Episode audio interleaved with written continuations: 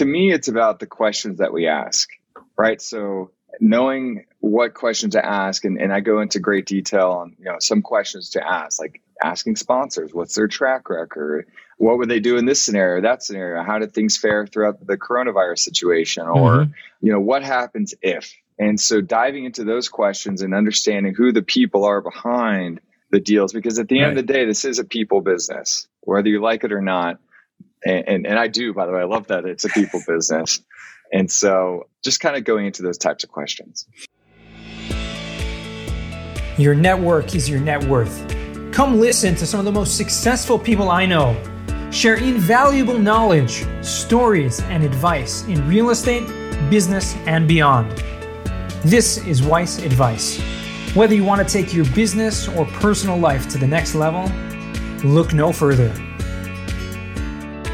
Welcome back to Weiss Advice. I am your host on this journey today, Yona Weiss, as always.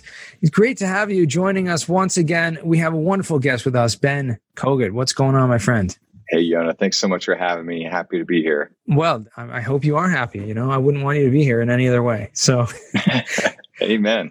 Thanks for thanks for joining me, guys. Uh, Got to learn a little bit about the context of Ben. He is an all star, rock star in the commercial real estate space. He is a partner at HJH Investments. So you didn't get one of the initials yet. Not yet. but HJH Investments, they own commercial real estate across the country, uh, mostly commercial. Uh, commercial real estate is commercial, yeah, but mostly uh, retail and office. And we'll uh, we'll get into you know some of that, especially retail, especially in this time, this day and age.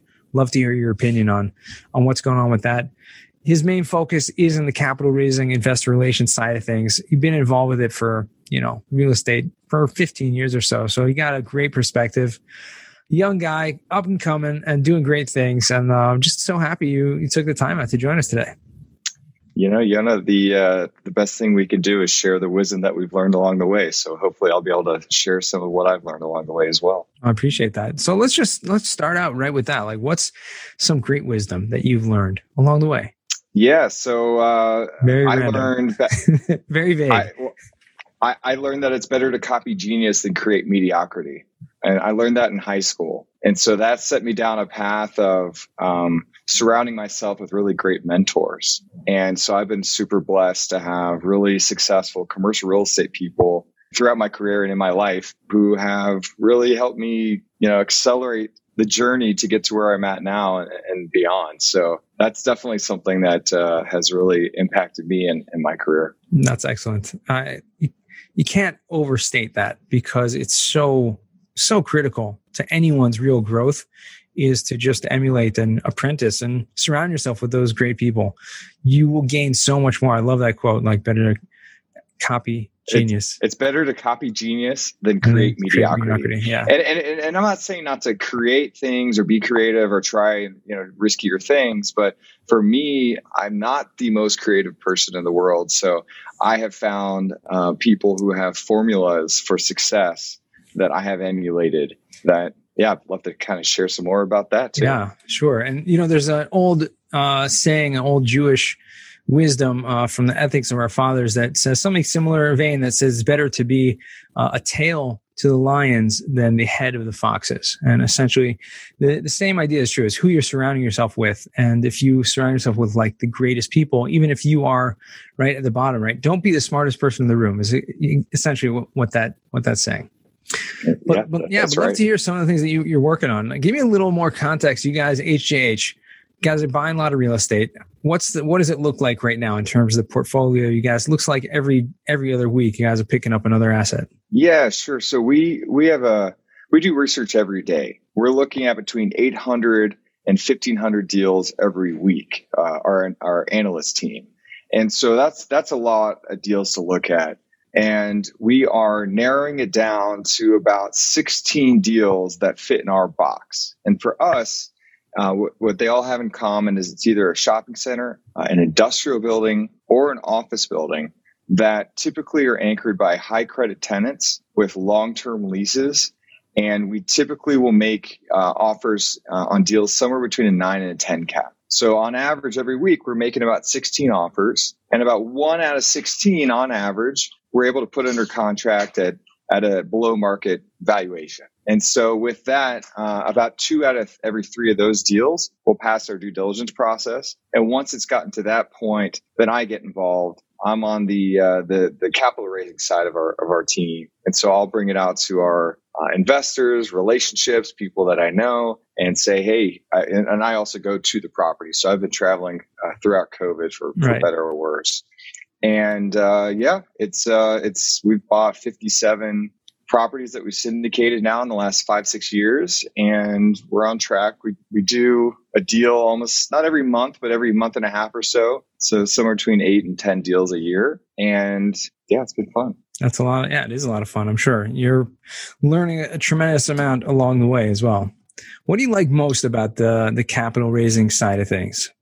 So, uh, a few things. Number one, so I've been so I, have been a commercial real estate broker, and I transitioned into this because I became an investor in commercial real estate syndications. And then, as an investor, I built a relationship with the, with the CEO Corey. He made me an offer I couldn't refuse to become head of investor relations and raising capital.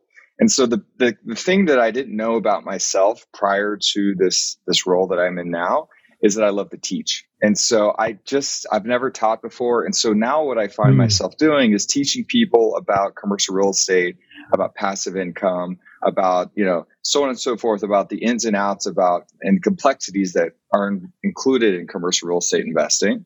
And so that's that's really what my main job is: is to educate and teach people uh, to the best of my ability. Uh, so so that's number one, and number two, I just love that I get to bring people deals and opportunities to to invest.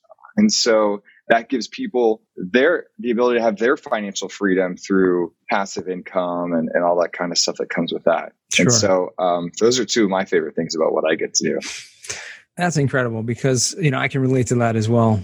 The, the ability to teach and just share your knowledge and really help people, and you're doing it in such a way that you're able to now show people how to create more passive income, how to create wealth, and um, and it's it's a great feeling, right? When you do that, right? As a teacher in general, it's a great feeling when you're helping your students, you're helping anyone out. But when you know that you're actually making a, a huge impact on their lives, that's uh, even more fulfilling. So that's that's a great answer. So let's switch it. What's what's the worst thing about capital raising? So at the beginning, it was you know trying to persuade people to become investors, and then I, I learned through my mentors that that's the that's the opposite mentality to have. So. Mm-hmm. The, the the best mentality to have when raising capital is to be indifferent. And so what I mean by that is like it, I'm here to teach you and, and and educate you about real estate and syndication and this deal and us beyond that, it's not up to me to decide on whether or not this is a fit for you at this point in time for you and your family. And so it's kind of pivoted. Like at the beginning, I, it was really, really tough to raise capital. Uh, mm-hmm. Thank God it's it's gotten you know better because of our track record and just great quality deals. But yeah, at the beginning it was super frustrating. Uh, kind of felt like I was bashing my head against the wall, so to speak, trying to raise capital. So, so yeah, so you know that's not so much an issue anymore. Thank goodness. Yeah, so, okay. and then I don't know, like, you know, things, things, you know, timing is also a, a, big part of, of what we do. And so that can, that can, you know, go sideways sometimes and deals don't always go according to plan. Right. Uh, just cause it's life and real estate and mm-hmm. business. Mm-hmm. And so, uh, you know, it's, it's always tough, uh, to have those types of conversations. I'll, you know, luckily it hasn't been too much, but yeah, we did just go through uh, a worldwide pandemic and there were certainly, uh, you know road bumps along the way so, you know and so came with we came with its challenges that's for sure it has its challenges and so like that's that's what we're here to do you know we're, we're we specialize in this and we're you know working hard every day to protect our investors capital. That's what's most important. Right. And re- retail seeming i mean the strip centers like you said the, kind of what you're focusing on retail strip centers in terms of that regard with retail. But w- what do you feel about obviously if you're looking at a thousand deals a week or so on average the uh, or your analyst that is there are certainly many that just don't pencil out right? There's a lot of uh, troubling assets. There's a lot of things that are uh, happening with retail that are making uh, changes in the way that people you know conduct their shopping experience so is that something that has impacted the way you have you guys have targeted deals Yeah, absolutely. Um, a lot of people, there's a lot of negative connotation about shopping centers these days. And I, obviously, Amazon has a lot to do with that. And I think that when you drive around, you know, major cities in the US or really anywhere in the world, frankly, shopping centers aren't completely boarded up and empty. They have pivoted, they've transitioned into services or medical or restaurants or, you know, things that are Amazon proof, so to speak. So when we used to say we'd go to a shopping center, we meant we were going there to go shopping. But these days, that's, you know, I, I kind of think that industry wide, we should change the jargon, you know, not mm. call it a shopping center, maybe like a, a service center or a lifestyle center, but service center kind of has like a, a car connotation to it, you know, so I don't know exactly what it is, but yeah, so we, we're, what we look for are things that have uh, solid unit economics or like the, the most fundamental piece uh, that you know how much are they selling that widget or service for and what's the profit margin? How many of those do they have to sell in order to break even and so on and so forth looking down to the most mi- you know minute detail mm-hmm. and you know generally speaking there's high credit tenancy with long-term leases already in place so that makes it such that the the cash flows are a lot more predictable right but again a worldwide pandemic, nobody could have predicted that. And so, yeah, so we had to to make adjustments along the way. And and so, for for example, in that regard, back in March 2020, we went preemptively to our tenants and said, "Hey, if you guys need help, we're here to help you." And so we structure our deals with robust reserve accounts, and so that gives us the flexibility to help out our tenants because mm-hmm. nobody nobody wins when a tenant loses. Like we're we're we're business partners, right? And so we ended up doing about a hundred. We we waived about one hundred fifty thousand dollars in rents. In exchange, we generally speaking negotiated lease extensions, and so uh, we added over hundred years of lease obligations to our portfolio uh, back about a year ago, at the right at the beginning of the pandemic. So you know we made lemonade out of lemons, and and luckily now that we're kind of pulling out of it, tenants tenants a lot of them are really thriving right now. It's really wow. kind of incredible. That's amazing. That's it's good news because you do hear, or I guess it really depends who hears what, but you know, people like you know mainstream media or whatever news likes to give this kind of doomsday about retail, and obviously maybe not as obvious as people might like to think of it, but some of that may be coming from uh, Amazon and, and, that they're trying to push some of that agenda out there. But without getting too political, let me let me switch gears a little bit here. You have a new ebook that just came out, which sure. is called "The Five Things to Consider When Investing in Commercial Real Estate Syndications." Yes, it is. Yes, it's at my website hjhinvestments.com/book. Uh, it's the first time I've ever tried to uh, write a book or put any content out there. And it was inspired through um, a series of your uh, 10 day challenges, as a matter of fact. How and so like I that? have to thank you. I get some uh. For, yeah, we're gonna, we'll send you. We get you get a penny every time that it sells, which is free, by the way. So uh, we'll have to work something out. But uh, yeah, I'll get a free book without without giving you my email address. How about that? I'm already on your email list, so it's all good. Perfect. yeah, so um, you know, I wanted to create some content and share some of the uh, lessons that I've learned along the way, and uh, both as an investor as well as a, a syndicator. And so uh, we go into talking about uh, goals and a way uh, to diversify because you know, you know, you, you probably see this a lot more than I do. I mean, when when I'm looking around at who's syndicating commercial real estate, I mean, I would guess 80% or more are people who are doing multifamily. Would you agree with that? I guess it depends in the circles that you run in, but multifamily syndication definitely has a much more widespread you know, interest, especially like in the world of, of social media. Yeah. But but I wouldn't say that, you know, commercial media commercial real estate other than multifamily is not does not come along with syndications. I would say to the opposite. I probably it's just not as publicly, you know, knowledgeable. But I but yeah, I mean, it is fair to say that uh, if you know out there, what you're hearing about is definitely more than eighty percent for sure. Yeah, so that that was one of the things that inspired me. Is like, hey, I'm not really seeing much information out there about other asset classes, mm-hmm. and turns out, you know, there's frankly a lot less competition. Is how I feel about it, and I and I base that on the yields and the spread that we're able to achieve you know, buying things in somewhere between a nine and a 10 cap with great quality, you know, tenants, long term leases, all those, you know, fundamentals, we check the boxes versus people that are, you know, excited about buying, you know, apartment complexes in the four, five, six cap range, which just, um, you know, I'm not here to bash multifamily. I'm not. I mean, I think it's a great asset class, but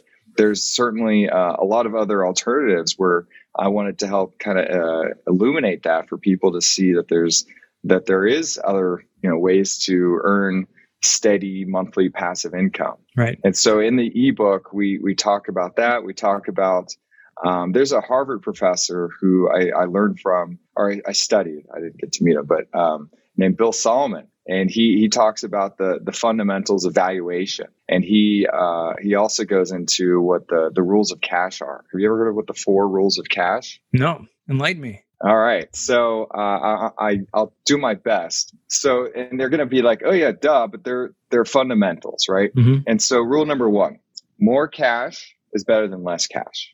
Okay. Okay. Easy. You, easy. You got me. Rule number two, uh, less risky cash is better than risky cash. All righty. Okay. All right. We'll have to explain right. that a little bit, but yeah. Okay. It sounds yeah, good. we can. Cash now is better than cash later. Oh, yeah. That fundamental yeah, principles for sure. Sure. And rule off. number four, please, nobody forget this. Never run out of cash. Oh, there you go. Never run out of cash. I'll make sure to put that on my on my checklist also. Okay. So let's the, they're fundamentals. They seem simple, but it seems like there's something behind that. Yes, you got it.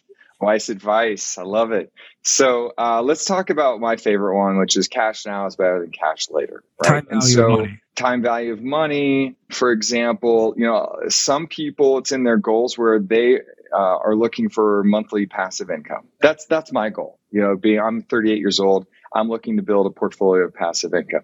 Some other people they don't need the income. They're happy, you know, putting money in now, waiting three or five years or however long that deal takes, and then they'll just get a big pop on the backside. And so we take a different approach. We structure it where we are buying deals that are cash flowing on day one so that on month one, they're going to get a distribution. They're going to get a dividend, ACH to their account. Mm-hmm. And that is, uh, once we get the rent, we turn around and pay it out. And so other, you know, alternatively, there are other asset classes. You put money in and you might not see a check for a year or two or 3 mm-hmm. And so I, you know, we talk in more detail about why cash now is better than cash later. Gotcha. So that's okay. one example. No, that's great. That's excellent, excellent example. Uh, I love how you articulate that also because there are so many different types of investments out there. And as you mentioned, there are certain ones that you may put in some money and not see it for a while. And maybe there is, maybe that falls into a different category of maybe less risky, more risky, who knows? But the fact that you can break it down in each of those categories, I guess just illuminates that a little more um, to understand yeah. what what you should know. And I guess that comes back to your, how you started out saying that really this is just educational, right? Someone who wants to invest in anything should take the time to learn about what it is that they're going to invest in. Don't just you know, say, oh, I see other people doing this. I'll just write a check, right? Put in some cash. You could do that, but it's probably not going to be the best case scenario. To me, it's about the questions that we ask, right? So knowing what questions to ask and, and i go into great detail on you know some questions to ask like asking sponsors what's their track record? What would they do in this scenario that scenario? How did things fare throughout the coronavirus situation? Or mm-hmm. you know what happens if? And so diving into those questions and understanding who the people are behind the deals because at the right. end of the day this is a people business whether you like it or not. And, and, and i do by the way i love that it's a people business and so just kind of going into those types of questions. Now, do you have challenges? Maybe this is going to be a, a little bit of a more complex question, but in terms of commercial leases that you're dealing with tenants, you're dealing with, like you said, national credited tenants do you find that you that there's a lot of red tape sometimes when you're going through those type of leases those type of tenants because of the corporate structures of those things? And they you know they have their own interests in mind rather than like a mom uh, it, it, it is more complex you know if you're comparing it to multifamily absolutely. But corporate tenancy it, it could be a beautiful thing especially with triple net leases being able to pass the expenses the taxes the insurance CAM through to the tenants having a long-term lease is is is is a is a beautiful thing because you can you know apply a cap rate a capitalization rate to that and and spin it off if you want to. And it's just something that is more commonly utilized in today's market. The downside to corporate, yes, yeah, some some of the bigger, uh, higher credit tenants they they can push try to push landlords around, and so you have to uh, you have to know when to use a hammer and when to use a feather. And so you know it's a uh, it's it's a process, and you know it's having I don't even know how many tenants we have, but it's it's in the hundreds uh, of tenants um, knowing how to to communicate with them and and help them when necessary uh, is is why we you know we have you know industry uh, veterans on our team who know how to handle those issues. And So awesome. uh, it really just depends. But at the end of the day, here's another uh, Weiss advice uh, nugget. A mentor of mine uh, taught me that if if there is a conflict between the landlord and the tenant, the first place the first thing you should do is RTFL. Have you ever heard of RTFL? Mm, no, but probably something similar to that. RTFL, I'll just cut to the chase, means read the, the freaking lease. Lease. Okay. So yeah, I had with an M, the manual at the end. So I remember that one. Okay. Yeah. So read the lease. read the lease because it's in English. You can read it. It usually is going to, to answer the question that is being, you know, hopefully it's a good lease. And, you know, we have enough experience to know what's a good lease and what's not. Hopefully uh, it's a good enough lease. And the answer is right there as to what you do in that particular situation. Gotcha. And then, you know, if it's not, and there needs to be some sort of negotiation, then I'll give you another Weiss advice nugget, which is know what your uh, opponent's BATNA is. Do you know what the, the phrase BATNA? No, go for it. Okay. Okay. So BATNA is the best alternative to a negotiated agreement. Okay. And so most people, when they're in a negotiation, they're thinking about what is my BATNA? What is, okay, if I don't get this deal done, I'm negotiating with Yona. What's, what's the alternative for me? The best alternative for me if I can't get a deal done here, right? The truly the best negotiators are able to uh, determine what is the BATNA of the other person. Mm-hmm. If they don't get this deal done with me, right? So if you, the more information you could figure out about what their BATNA is, the more powerful you'll be uh, in a negotiation position. That's awesome. Wow, you've dropped you dropped quite a few Weiss advice nuggets over here today. This is uh we got to go back and listen to this one again because it's going to be a, a great one. A lot of a lot of great stuff coming out of here, Ben. But um, well, let's let's transition now. This is the final stage of the Weiss Advice podcast, which we like to call the final four. Four questions nice. that I ask all my guests. We could probably have a better name for it, but is this uh, inspired by Passover or is this a different four questions? four questions. You're the second person actually in uh, 120 some episodes that has asked me that question. But yes. no, it was it was not because the first. Because I'll be the wise child if you want me to. Although my siblings think that I'm the uh, the rebellious child. So. Uh, well, I hope you're not the one that uh, doesn't even know how to speak. So that uh, that's at least we'll go with that. What is? Aren't we all? Aren't we all four of those to an extent? are all all four of those. That is true. That's a very good point. What first question for you is? What is the worst job that you ever had? Yeah, the worst job I ever had was one of the first jobs. I was working in a high end men's clothing store, basically folding clothes back when people would actually shop mm-hmm. um, and uh, folding clothes and vacuuming and all that kind of stuff. Just wasn't for me. Wasn't for you, but you probably got some nice, uh, nice clothes out of it. Yeah, you know, my dad did. the second question: What is a book you've read that's given you a paradigm shift? Yes, so Gary Keller wrote a book called The One Thing, and when and the, and the bottom line premise is like once if you once you focus you you could that's the best way to become the best at whatever it is that you're focusing on and so mm-hmm. i made a conscious decision to focus on uh, raising capital and now educating people and commercial real estate syndications and which which is all one category in my eyes so once i focused on that i put my brokerage business to the side and just focus. It has, it's been unbelievably accelerating in my career. And honestly, I'm the happiest I've ever been with my work. That's awesome. Really great. Yeah. That's amazing. So that's, that's obviously was a, was a huge switch for you. We've definitely heard that book before on the podcast and it is on the reading list. So whenever I get a double, you know, hit on that, I got to move it up the list because I got an ever compiling reading list, which will maybe never end, uh, hopefully never end, but we'll definitely add that up there, move it up on the list. So the third question for you is what is a skill or talent that you would like to learn? So I'm gonna go with something fun here, which is piano. I played piano as a, as a little kid, and I'm now I, I got my hands on a piano that um, has been in my family. It's a little upright that I have at my house, and then I downloaded this uh, app called Simply Piano that has been a really wonderful way to to self teach uh, piano. So I love music. It's a big part of my life, and I'm looking forward to getting better at piano. Well, good for you. Sounds good. Yeah, music's awesome. Piano should be good. Yeah. There we go. So we are up to the fourth and final question, which is what does success mean to you?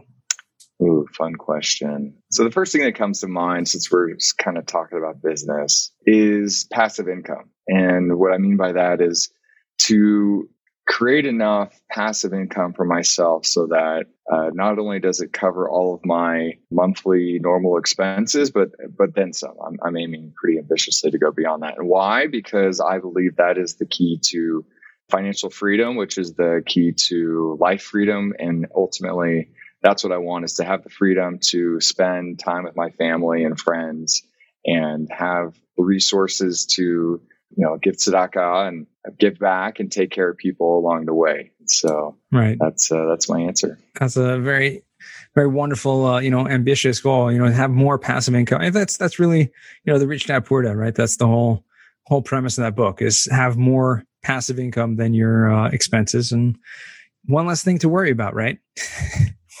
yeah, I mean, there's always things to worry about, no matter what. And uh, but yeah, for from a success standpoint, I, I'm I think about it often, and am luckily on that path, and it's it's a it's a fun journey. Amazing. Amazing. Well, Ben, it's been a pleasure speaking with you today. Where can our listeners find you or reach out to you if they choose to? Yes. Thanks so much. So, sure. Uh, hjhinvestments.com slash book sign up for the book. You can also find me on our website. I'm on all the socials. Uh, my name is spelled, my last name is a little unique. It's spelled K O G U T. So it's at Ben Kogut. All the socials, I, I locked down at Ben Kogut. Sorry, other at Ben Kogut, but I'm trying to, you know, control them all. That's good. Like I got all the yeah. young voices out there. So it's pretty, it's good nice. when you, when you control it, control your own name. That's, uh, that's all we have, brother. All right. Well, it's been a pleasure. Thanks again for taking the time. And um, hopefully, we can do this again sometime soon. Wish you tremendous continued success and uh, looking forward to seeing where this takes you in five years or 10 years or whenever that is on the journey. the opportunity.